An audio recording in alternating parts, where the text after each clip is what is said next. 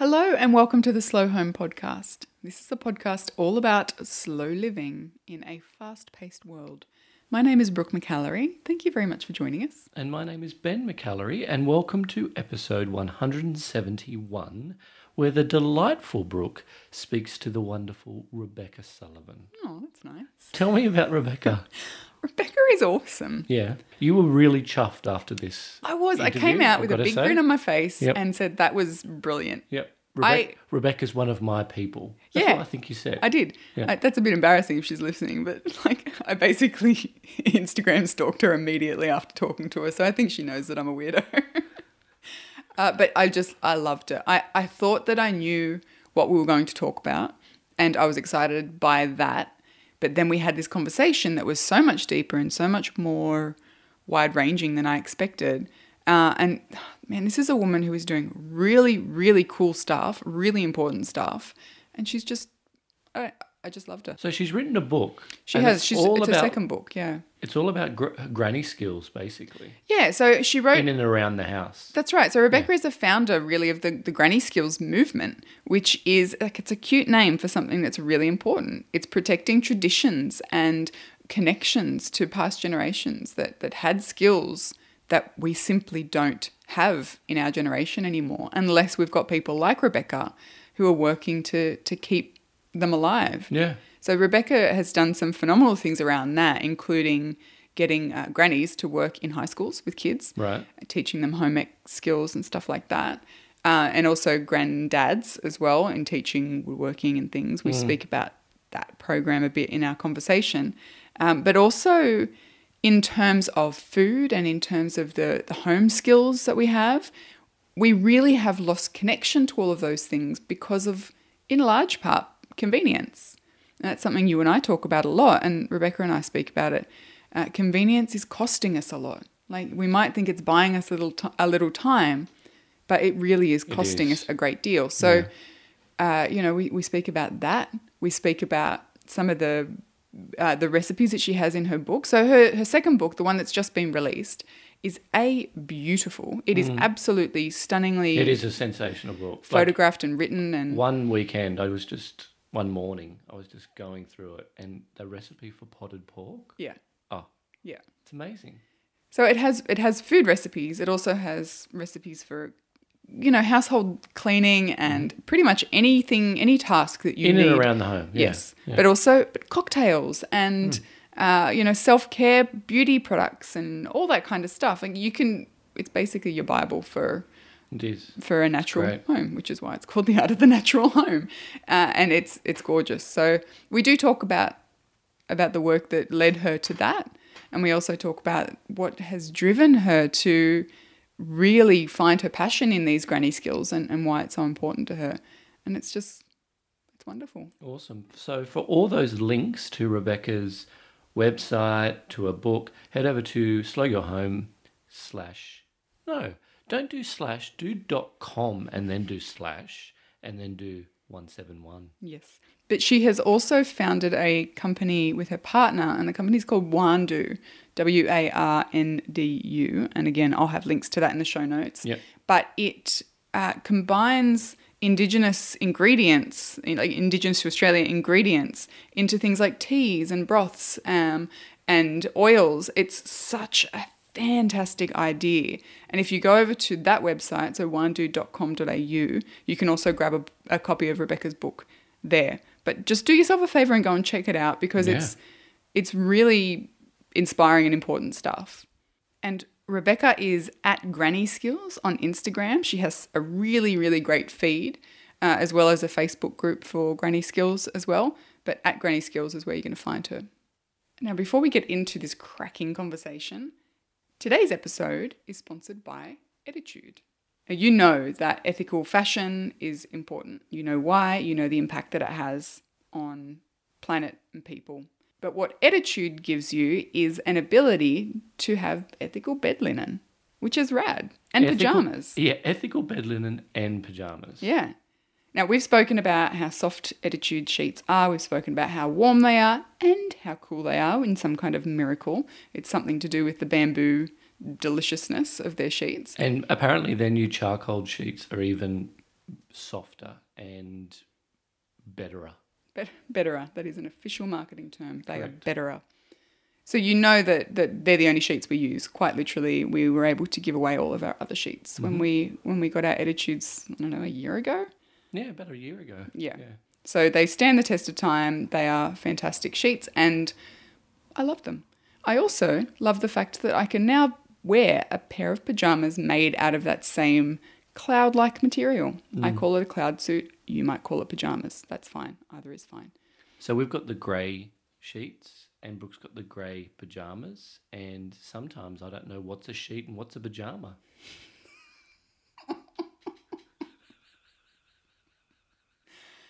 Anyway, Ettitude sheets are they're organic, they're pesticide free, they don't use any harmful toxic dyes, and Ettitude has no middleman. It's straight from the manufacturer, who are all certified in um, ethical treatment of staff, all that kind of stuff, all the good stuff. Put simply, they're one of the good guys. They are indeed. So if you want to find out more about Ettitude, head over to ettitude.com.au slash slow home. And you can actually get 10% off your first purchase when you enter the offer code, Sleep better. and you do. You do indeed. So enjoy this episode and quite possibly enjoy your sheets or pajamas.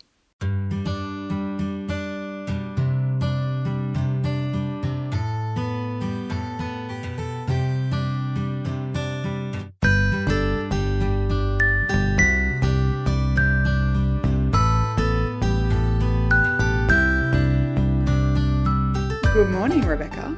Good morning, Brooke. How are you? I'm very well. How are you? I'm good, thank you. Good. I've got some sunshine this morning on my back, so I'm a pretty happy lady. Oh, that is nice. Now, you're in Tassie, aren't you?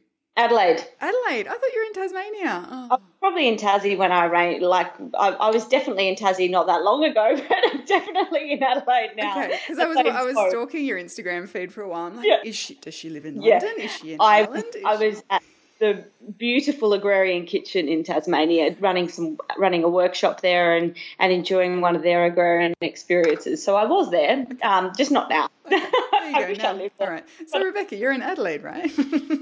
So I'm in Adelaide. Correct.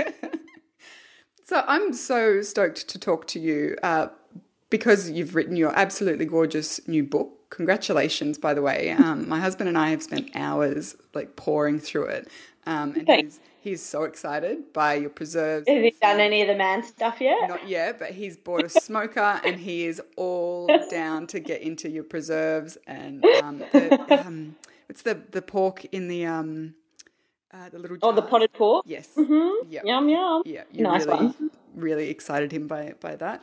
Um, yeah. So congratulations on your book. Does he have a beard? He does have a beard.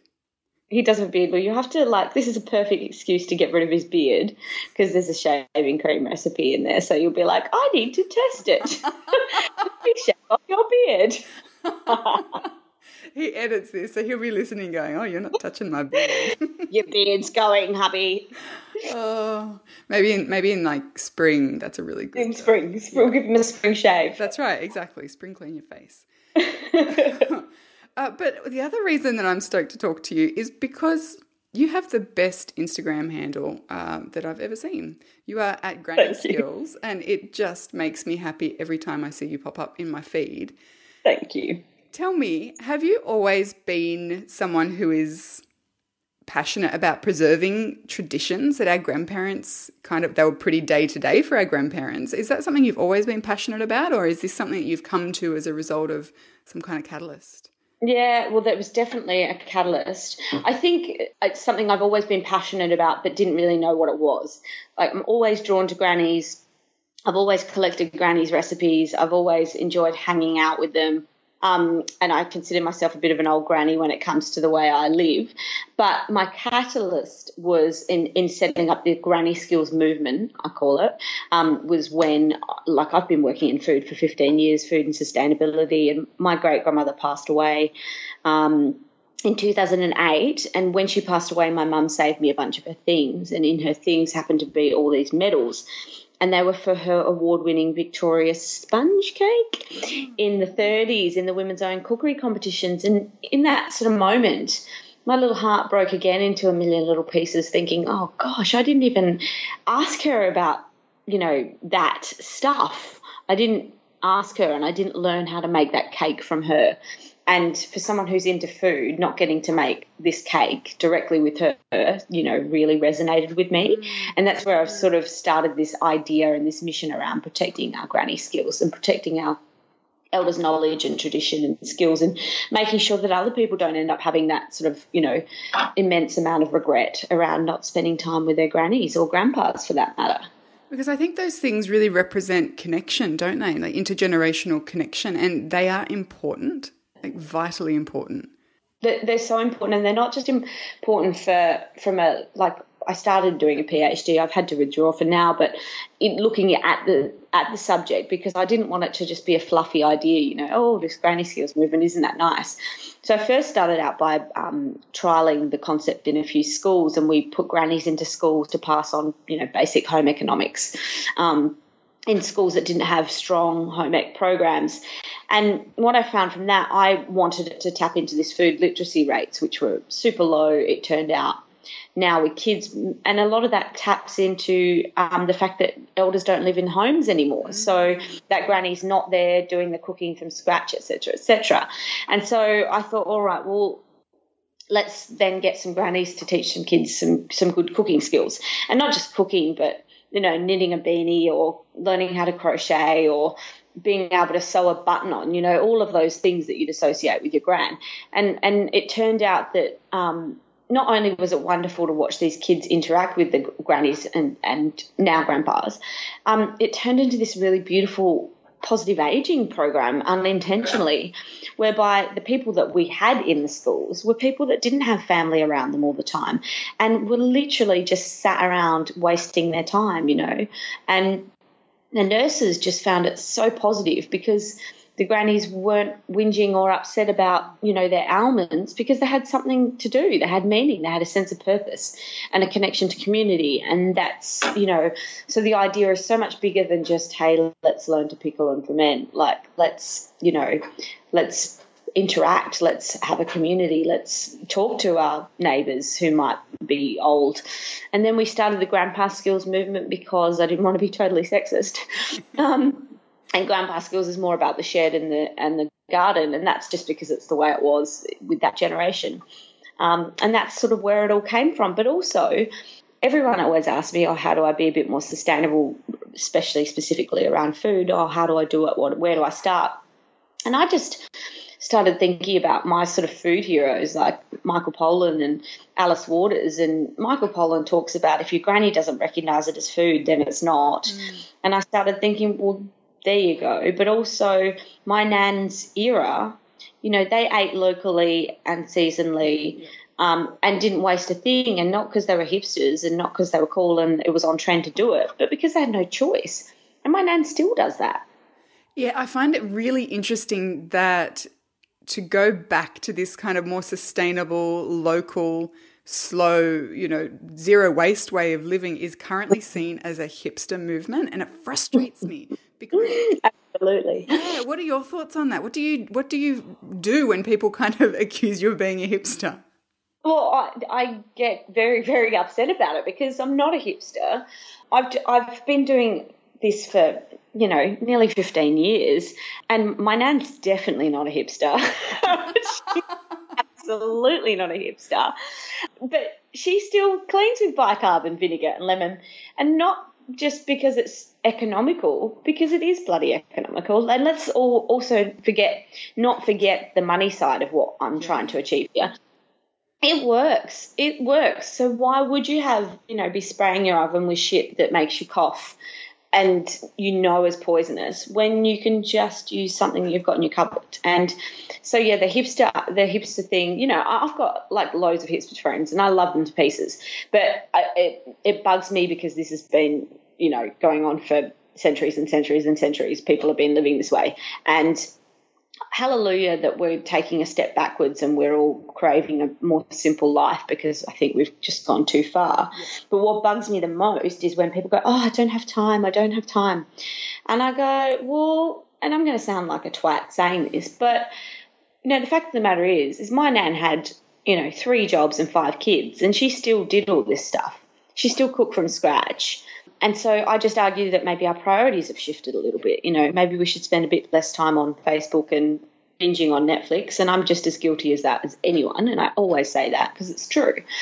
And, and it's not a perfect situation.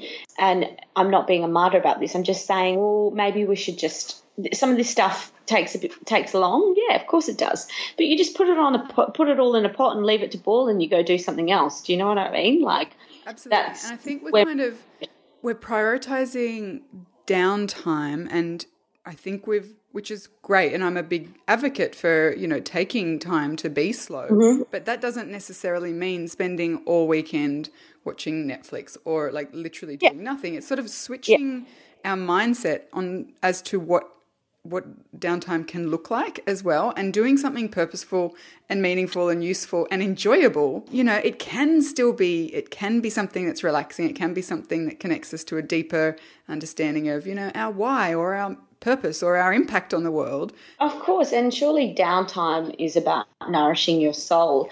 And i think people people see these things as a chore but i think what will actually happen is the minute you start, you know, making your own jams or learning how to pickle or growing a, you know, balcony herb box, you'll find that that will nourish your soul, mm. you know, more than anything else, more than sitting on a couch and binging on Netflix and more than, you know, going shopping and spending all your money on things that you've been told will make your life more whole or natural or nourished or all of those, you know, those those buzzwords. I think people think that there are ch- these things are a chore, and they're certainly not. And and I argue with anyone.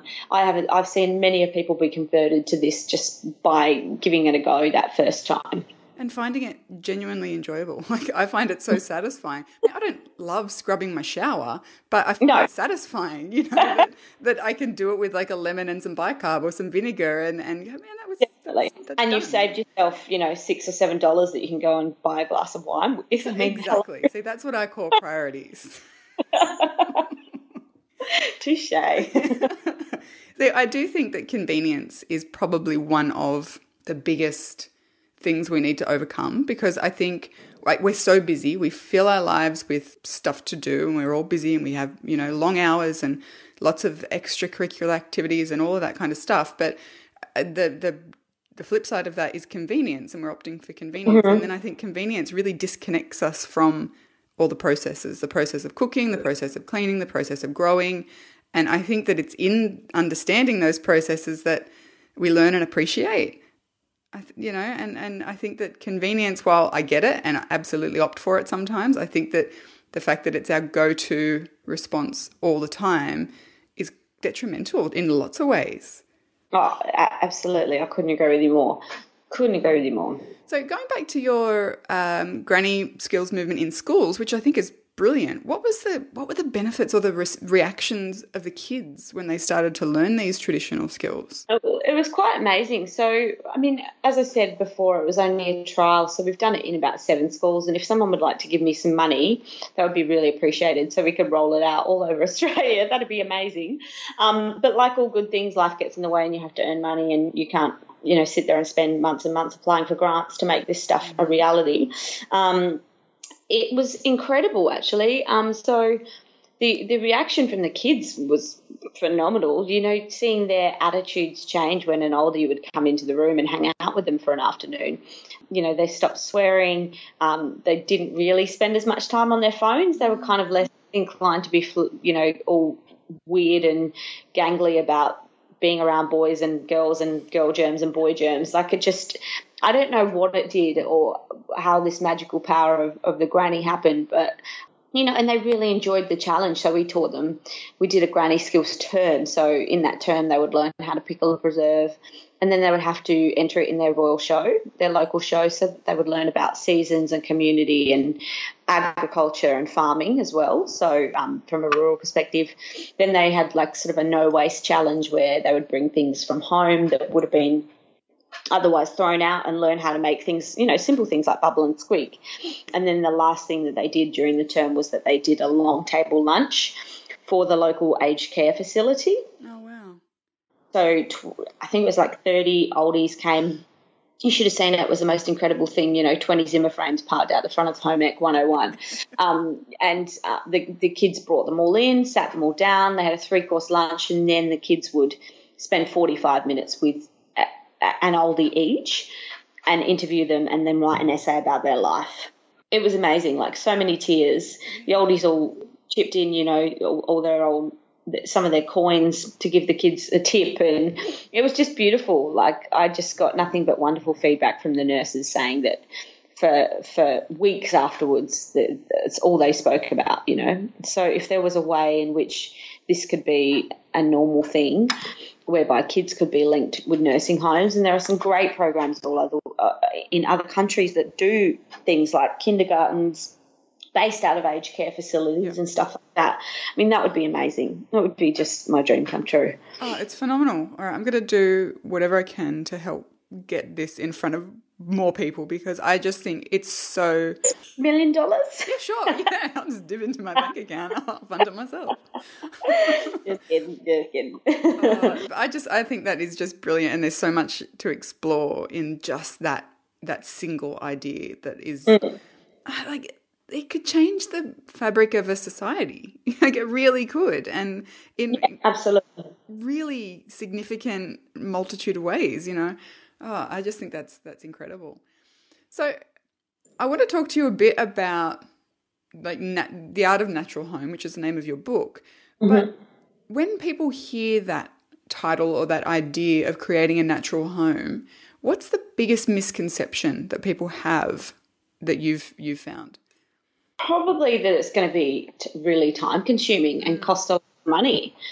Um, because the perception of the word natural has been we've been led, you know, down a garden path by marketing companies all over the world whereby we're paying, you know, 35 bucks for a natural body scrub. You can make it using sugar and coffee grinds, you know, and it costs you 30 cents and it takes you 30 seconds. So I think definitely people sort of before they pick it up and flick through it and their perception is that it's going to cost them a lot of money and take them a lot of time. And it's the complete opposite of that because most of the things in the book, you know, are you know, edible to start with, most of them.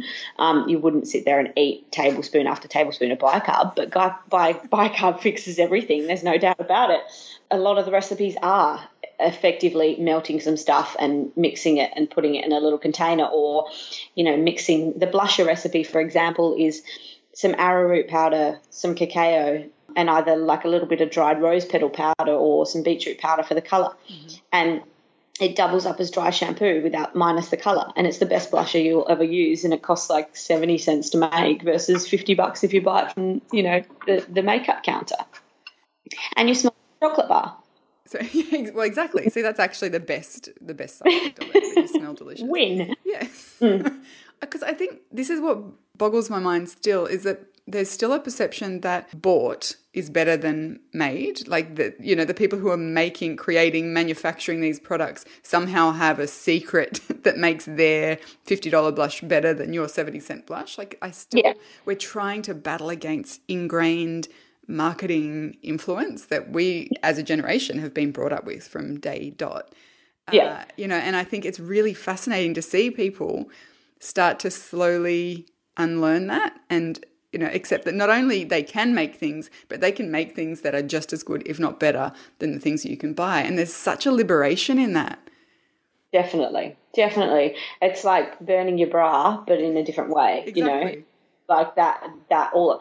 And I actually feel like, as much as we bang on and whinge and whine about millennials, I've found that the the most amazing feedback I've gotten has been from like mums who have done this with their teenage daughters. Mm. And like one, for example, one woman in Ireland who came and heard me speak at Ballymaloe Lit Fest, and she reviewed the book with her teenage daughters, and she said that, that they've had potion parties every weekend since. Where they've gotten girls together and had a sleepover and just made their own makeup and stuff and not spent the entire weekend on their phone.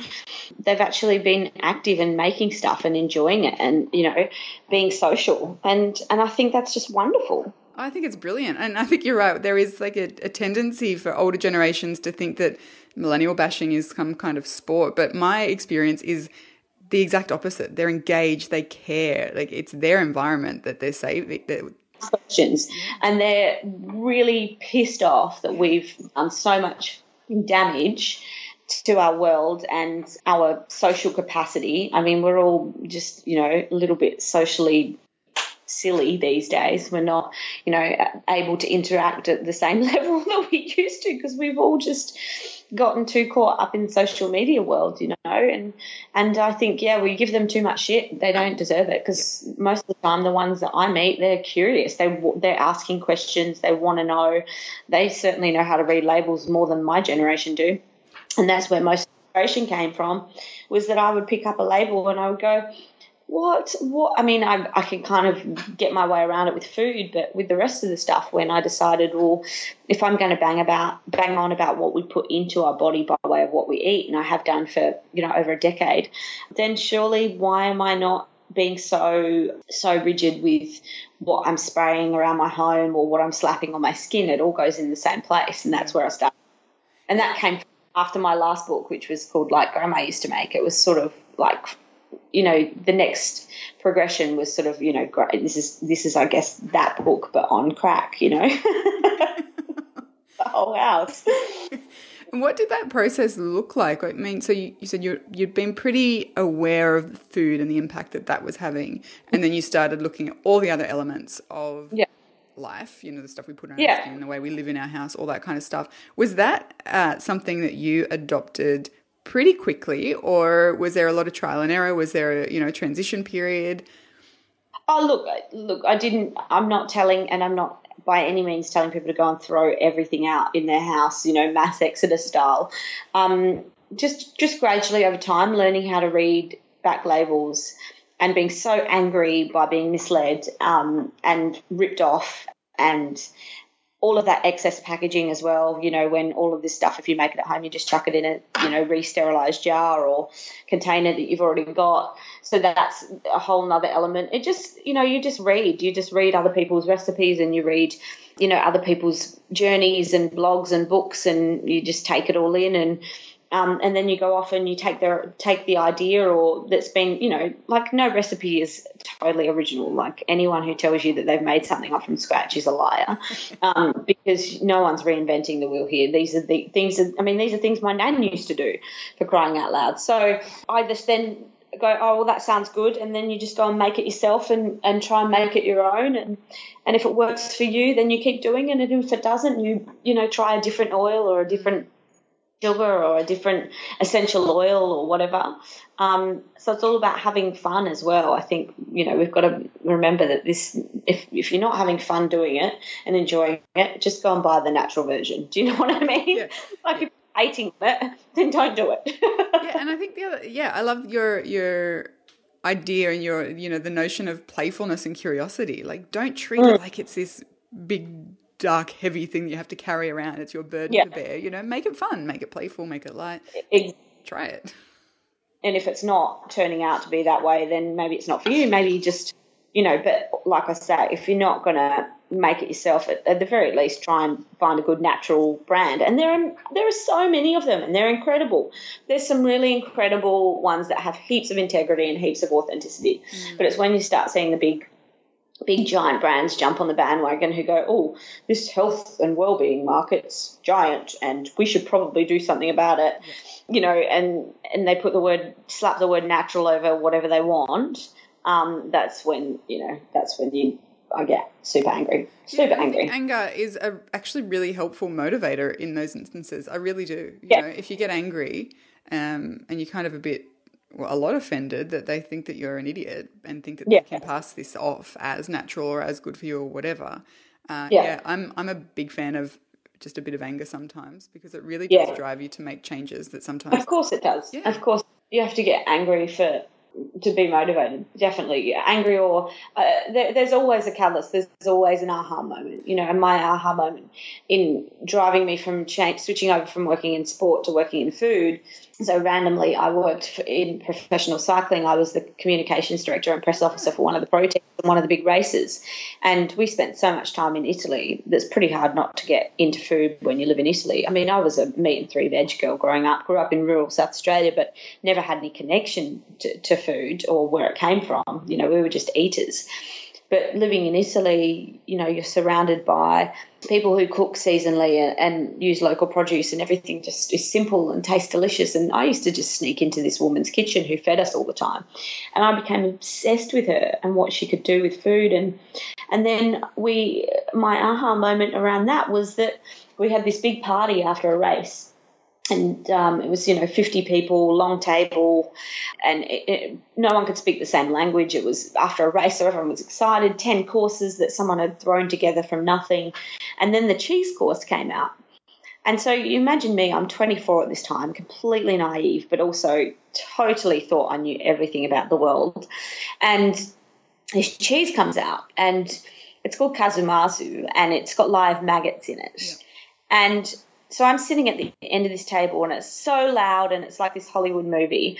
I go, oh, I'm not eating that shit. You know, high pitch, as loud as you can imagine, and you can just um, you can just see it right visually. The entire room stops speaking, and this giant spotlight's like on me for being like culturally insensitive and completely an asshole, basically. So two things happened. One, I ate the cheese and it was the most delicious thing I've ever tried. And two, in that absolute instant like light bulb moment, I realized that holy shit, food is so much bigger than us sitting together having a party eating some food. Yep. It's culture, it's tradition, it's heritage, it's people's livelihoods, it's so many things. And I realized that in an instant I'd offended an entire culture based on something that they've been doing for hundreds of years, i.e., burying this cheese in the ground until it gets maggots and then eating it, you know. And so that was, I think, maybe the start of this granny skills idea in a way, mm. but just didn't really know what it was then. And from that minute, I went back to London like a week later and I got a job.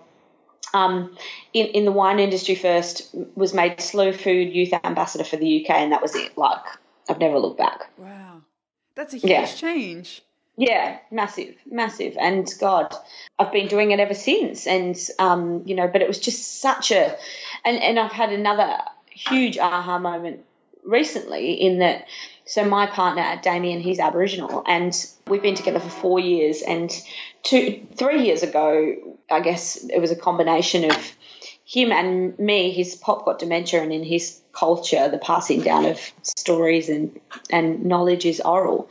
And so he started to finally get this whole granny skills thing that I've been banging on about. You know, he was like, "Oh, now I kind of get it." You know, because I'm about to lose my culture because my pop was the last person to be going through initiation and blah blah blah. And we were like, and then I went, "Oh my god." What a hypocrite am I? I've been banging on about local food for, you know, 12 years and I've never even tried anything local. I'd never had anything that was local to Australia. And so that's why we founded Warndu, our um, native wellbeing brand, because, you know, I just felt like such a hypocrite banging on about local food and never eaten anything that was Australian native. And so ever since then, we were like, how do we champion Australian native ingredients and make them accessible to everyone? So Warndu means good in Damien's language. And it sounds like I do a million things. I do, but they're all very related. They're all very related to protecting culture and tradition and championing three simple things, you know, that our grannies did best, eating locally, seasonally, and not wasting anything in the home, you know, and, and just being connected to community and stuff. So it's amazing how my journey of doing all of, you know, living in London for 10 years and and, and losing my grandmother and and um, you know being an arrogant shit and not liking some maggot cheese and you know all of these little things that have created this idea that now is based around my entire work. But I think I mean I think what that shows is your your ability to be self-aware and reflective and then go and do something with that you know i think so often we feel uncomfortable about something or uh, you know we just feel it doesn't sit right with us but we don't do anything to change mm-hmm. it you know and mm. i think that that that ability to go oh okay so this doesn't feel good or i've just offended someone or i've just mm. you know made a realization that i'm being hypocritical and you go yeah. and do something with it is inspiring yeah. you know you're not yeah. waiting until it's perfect you're not waiting until you've got a million qualifications so that you can go and do it like and nail it and be the best of the best you just go out and you do rather than... yeah i think that's also like part and parcel of being a serial entrepreneur as well like um, you know, I was selling booze at the basketball matches when I was 15, you know, making alcohol while mum and dad were out for the night and, you know, making 400 percent profit margin.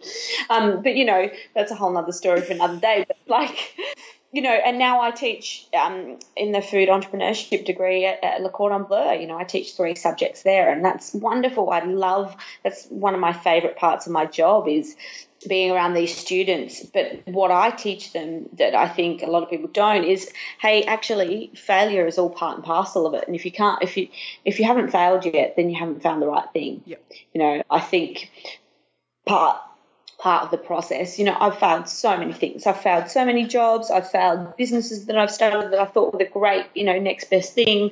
But what I learned to do was not be crippled by failure, was to just go, actually, that was bloody awesome.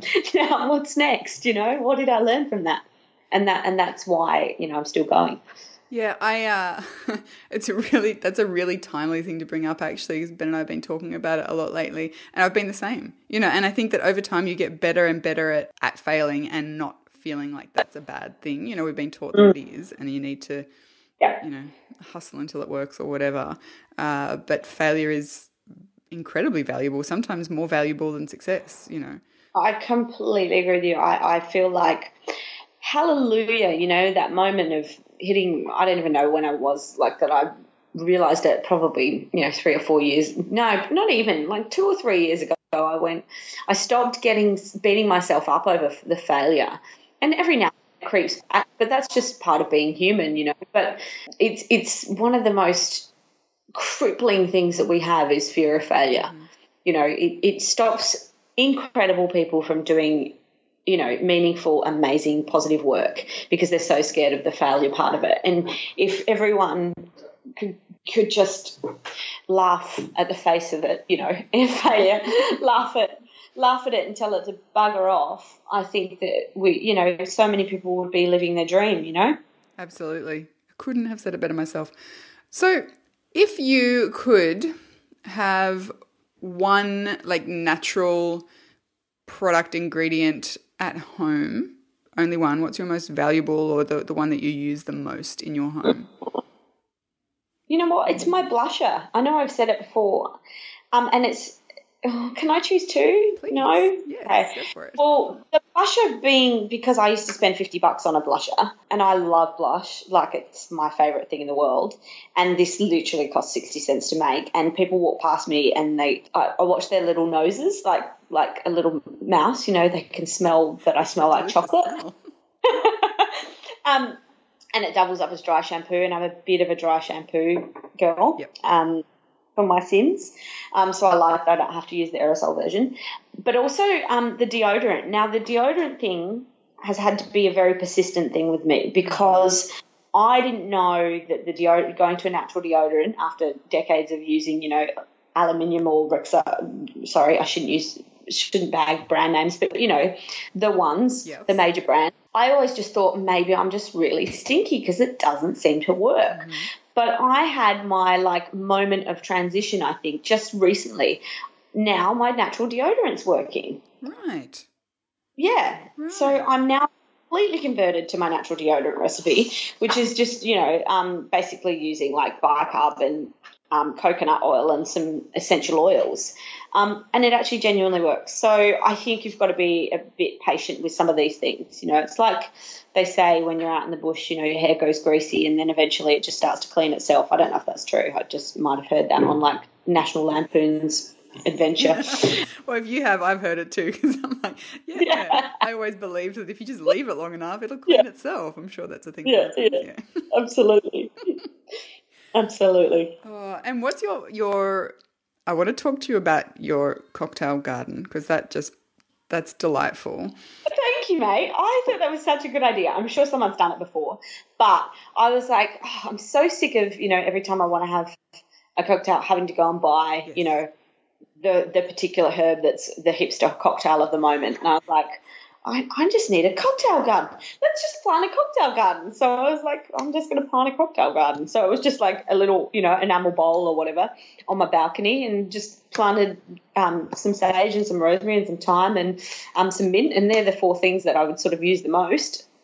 Um, and I just thought, what a nice gift as well.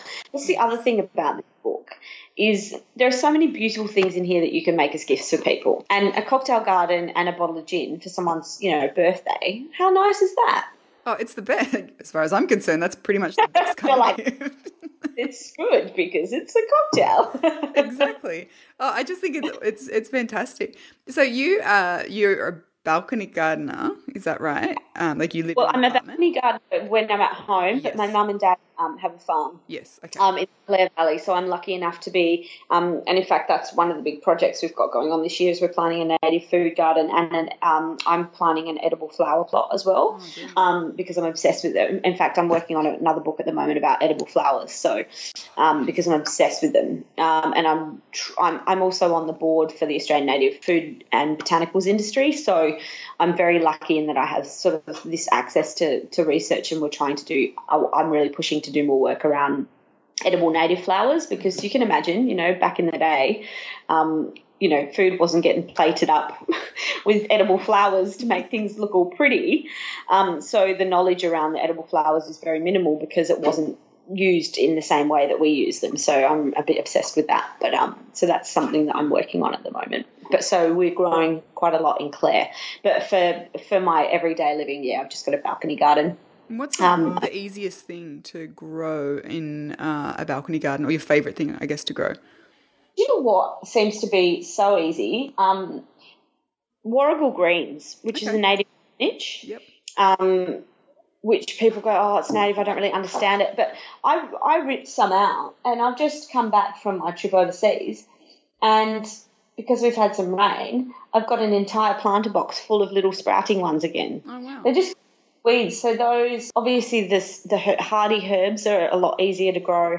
Um, I find that having lavender on my balcony helps because the bees like it, and that seems to help with the herbs. Um, what else have I got? I've got native thyme. I've got wild raspberry. I've got a lot of natives on my balcony, which just sort of proves that you can sort of grow anything anywhere, even if you're um, away. And Damien doesn't do a very good job of babysitting them, but they seem to seem to last. Well, they're typically hardier, though, aren't they? Like a, a native. Yeah. Well, that's that was my my uh, way of thinking. I'm like, what can't he kill while I'm away? plan. but I think that native, um, like native foods are completely not under. They're not even misunderstood. They're not understood at all. Like I don't think that they're on people's radar in general. And is that part of what you you want to do? Is to raise the awareness of the like the truly local foods that we have available to us?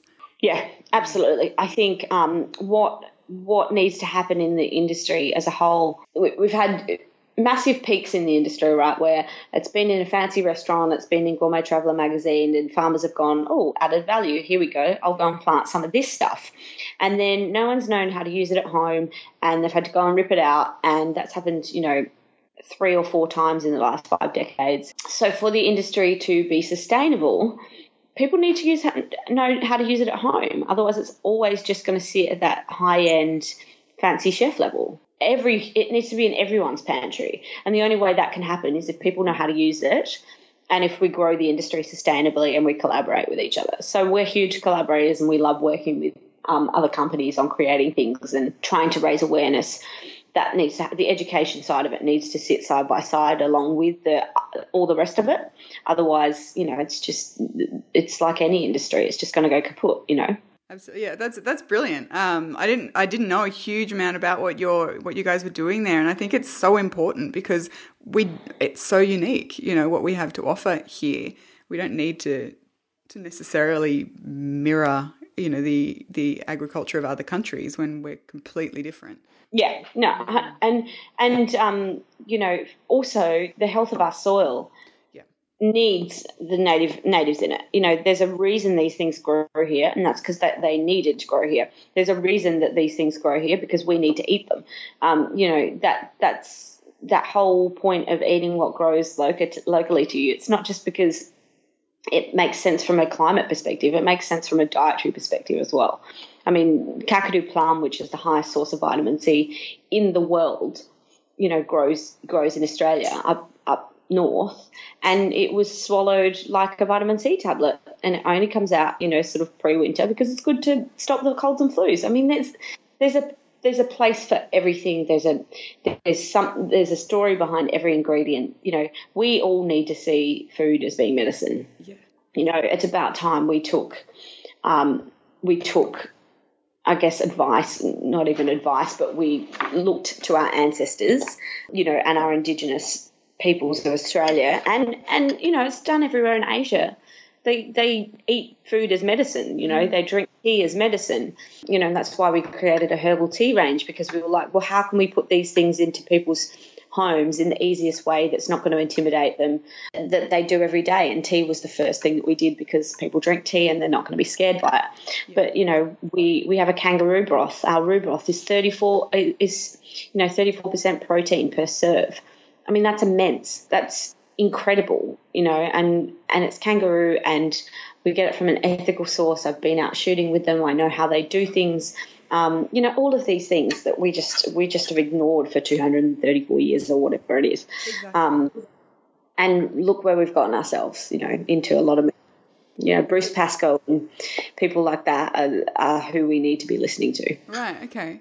Uh, because there's so much wisdom in like the rhythm of things, the natural rhythm of things. Yeah, they're not. It's not arbitrary. I mean, things are like they are in the natural world for a reason. Um, of course. So. Yeah, and I think we've spent generations trying to change it to fit us because of convenience yes. and because of fashion, yeah. because of all these other things that we've lost contact with it.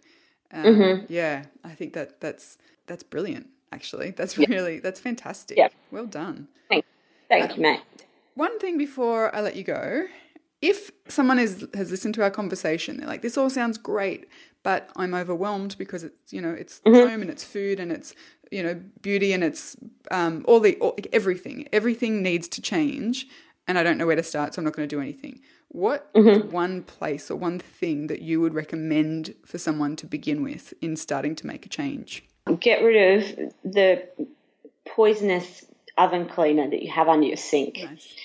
and the plug-in smelly things that you have in your house because two those two things are two of the to- most toxic things that we have in our house. And I've got a recipe for, um, you know, oven cleaner, and I've got a recipe for room spray. Your room spray, the lavender and rosemary one, is delicious. Thank you. And that's what I mean. Like, and that, how long does that take you? Like 10 minutes? You boil some water, you put some herbs in, and you let it sit there.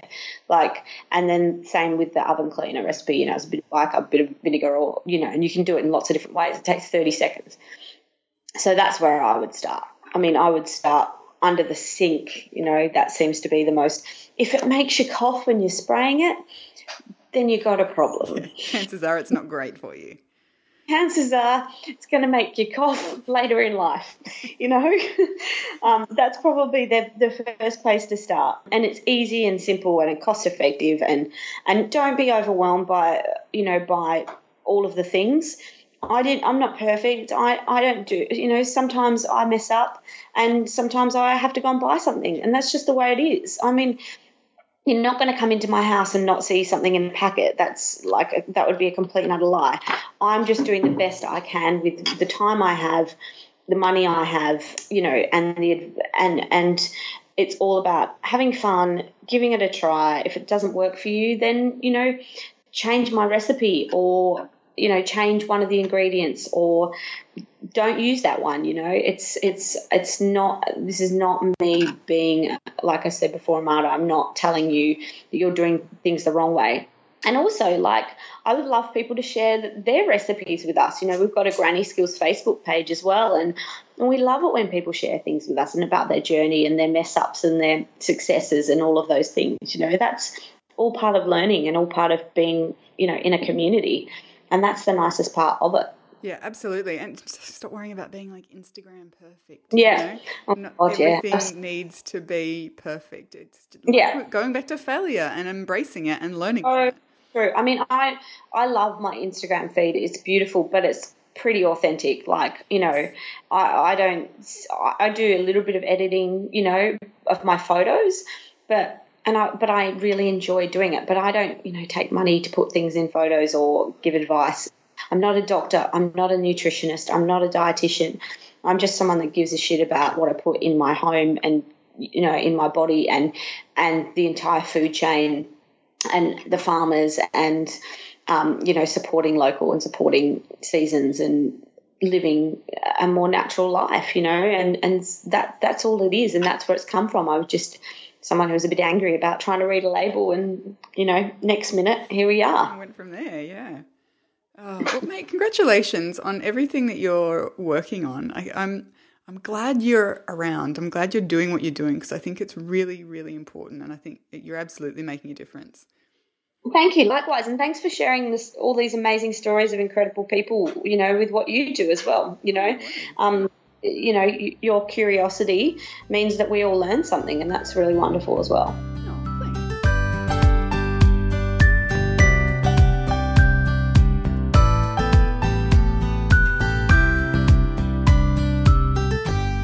Jackrabbit FM for your ears. Who is that? Hi, podcast.